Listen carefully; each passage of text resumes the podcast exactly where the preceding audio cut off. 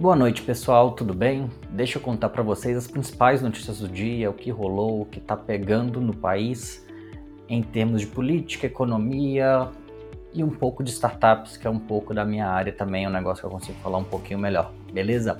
Começando pelo projeto de lei do Ricardo Barros querendo criminalizar institutos de pesquisa. Ou seja, a noção de estatística dele é tão pequena que ele não entende o conceito de margem de erro, ele não entende o conceito de pesquisa amostral.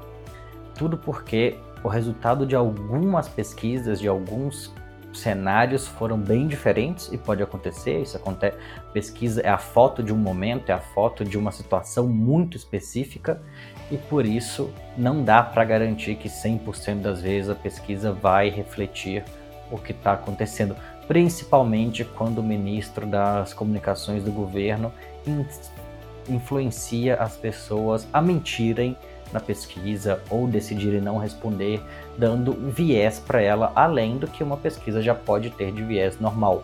Numa aula básica de estatística que o deputado poderia ter passado ou poderia ter usado qualquer um dos assessores dele para explicar isso, se ele usasse os assessores da forma que deveria ser usado, ele teria informação de como é que funciona a estatística na prática, como é que você faz isso e como você consegue decidir qual amostra utilizar, qual metodologia e não proporia uma pesquisa tão uma pesquisa não, desculpa, um projeto de lei tão esdrúxulo quanto esse, querendo criminalizar projeto de, de pesquisa. Quando você monta uma amostra, quando você decide uma metodologia de pesquisa, você vai atrás de tentar reproduzir ao máximo possível da população. O fato do governo não ter feito censo em 2020, não ter feito censo em 2021, está atrasando o censo agora em 2022 impacta o processo. O fato do governo não atualizar os dados impacta o processo. O fato do governo incentivar que as pessoas não respondam à pesquisa impacta o resultado. Tudo isso vai mudar a forma como a, a validade da pesquisa, por assim dizer. Além do que alguns casos que são citados por ele e pelo jornal Gazeta do Povo numa reportagem mostrando os erros da pesquisa, são erros que podem acontecer até pelo momento. O candidato do PT, por exemplo, na Bahia, que cresceu muito, cresceu quando, foi, quando teve seu nome atrelado ao Lula, que é uma força gigante dentro daquele estado. A partir do momento que o Lula entrou pesado na campanha na Bahia, o ACM Neto começou a cair. A pesquisa, como tem um prazo ali entre ela acontecer e os dados saírem, vai ter sempre esse erro aí para resolver. Normal, isso faz parte, isso é padrão dentro de um, de um processo de pesquisa eleitoral, do processo de pesquisa como um todo. Assim, não tem como acertar 100% do resultado. A única forma de você saber o resultado final de uma eleição é fazendo a contagem de votos ao final da eleição. A pesquisa vai, no máximo, tentar se aproximar. Depois disso, vamos para a próxima a próxima questão aqui, queria ter colocado mais claro aqui as informações para aparecer, mas parece que não vai rolar. De novo, o governo Jair Bolsonaro reduziu as verbas da, da educação. Teve mais um contingenciamento, agora congelando as verbas que já estavam na conta das universidades. Foram mais 2,4 bilhões de reais congelados das universidades federais e dos institutos federais que não tem mais dinheiro para pagar contas básicas. As universidades não têm dinheiro para pagar conta de água, conta de luz. O salário do funcionalismo é garantido porque é um outro perfil de, de conta, vai, numa outra, vai num outro processo, mas mesmo assim, você não opera uma, uma organização, você não opera uma faculdade sem dinheiro para as despesas discricionárias do dia a dia.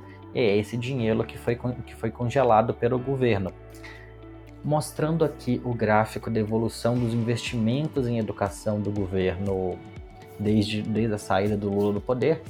O orçamento com o Lula foi aqui 92 bilhões de reais. Com a Dilma chegou a 150, ficou sempre ali nessa faixa, 143, 146, e desde o golpe vem caindo vertiginosamente, chegando a 118 bilhões de reais no ano passado é o menor valor desde 2011.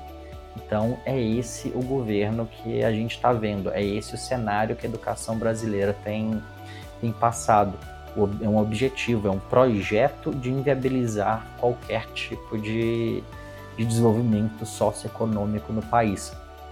Se você quer que seu filho vá para uma universidade federal, esse governo pode não ser o melhor lugar para melhor governo para você pensar isso, porque é provável que nem tenha uma universidade federal nos próximos anos, caso ele consiga se reeleger. Últimas notícias aqui para a gente falar um pouco de um tema que me é muito me é muito caro, que é a questão do lobby das relações governamentais, como as grandes empresas trabalham com o governo. Nos Estados Unidos, e essa matéria é de lá, o, o, o lobby, as, as empresas atuarem com grupos de interesse em prol de algum objetivo específico é legalizado. Então, uma empresa pode investir em campanha, ela pode investir em financiamento de candidatos, ela pode investir em financiamento de ações específicas para chegar em alguns objetivos.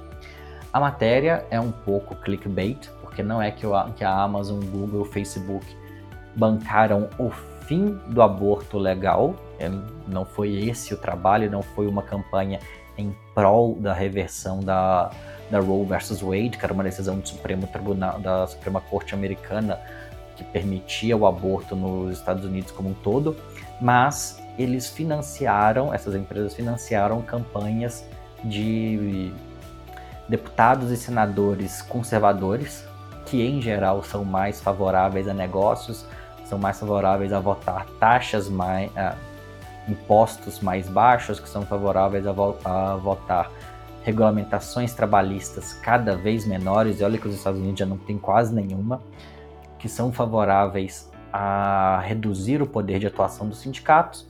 Então, nessa leva de vou melhorar o ambiente para minha empresa, eles acabaram destruindo um ganho social muito grande para as mulheres para as famílias, para a sociedade americana como um todo, que era a possibilidade de fazer aborto legal dentro do, do país. O que já começou, com, assim que a decisão da Suprema Corte caiu, já começou a ser revertido em vários estados do sul dos Estados Unidos. E, por último, trazendo algo que está acontecendo aqui no Brasil, desse mercado de startups, desse mercado de economia criativa, por assim dizer, a Bossa Nova, que é um dos principais fundos de investimento em startups do Brasil, comprou a plataforma de crowdfunding Plata. E o que é crowdfunding?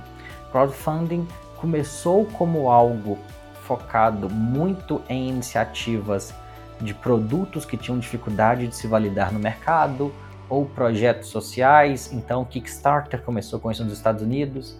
Aqui no Brasil, a Catarse começou com esse modelo, onde alguns projetos super interessantes conseguiam se validar, conseguiam gerar os primeiros clientes e ir para o mercado já com uma perspectiva de venda mínima, já com algum grau de financiamento, alguns projetos até beneficentes mesmo, sem escopo de lucro, outros lançamento de produto mesmo, com, algum, com um ganho para os produtores, isso não é o menor problema.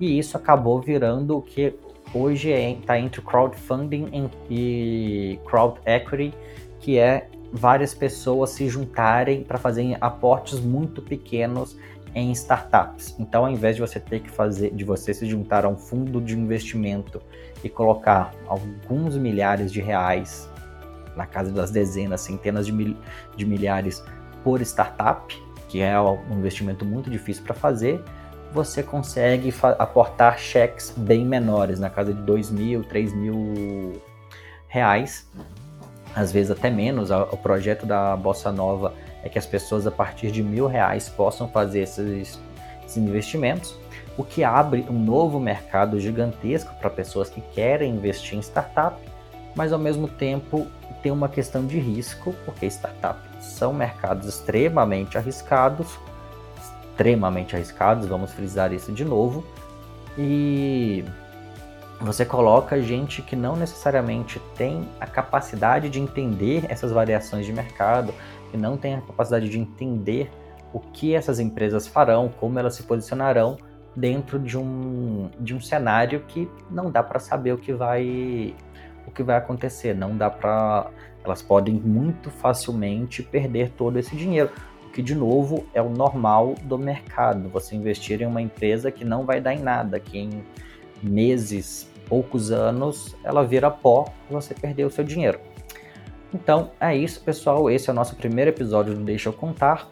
Qualquer dúvida, podem me procurar no, no Instagram e no Twitter, arroba Lúcio Cordeiro, underline, ou podem mandar uma mensagem também no Instagram do projeto, que é o Deixa eu contar pode. Beleza? Fico no aguardo dos feedbacks de vocês e até amanhã. Abraço!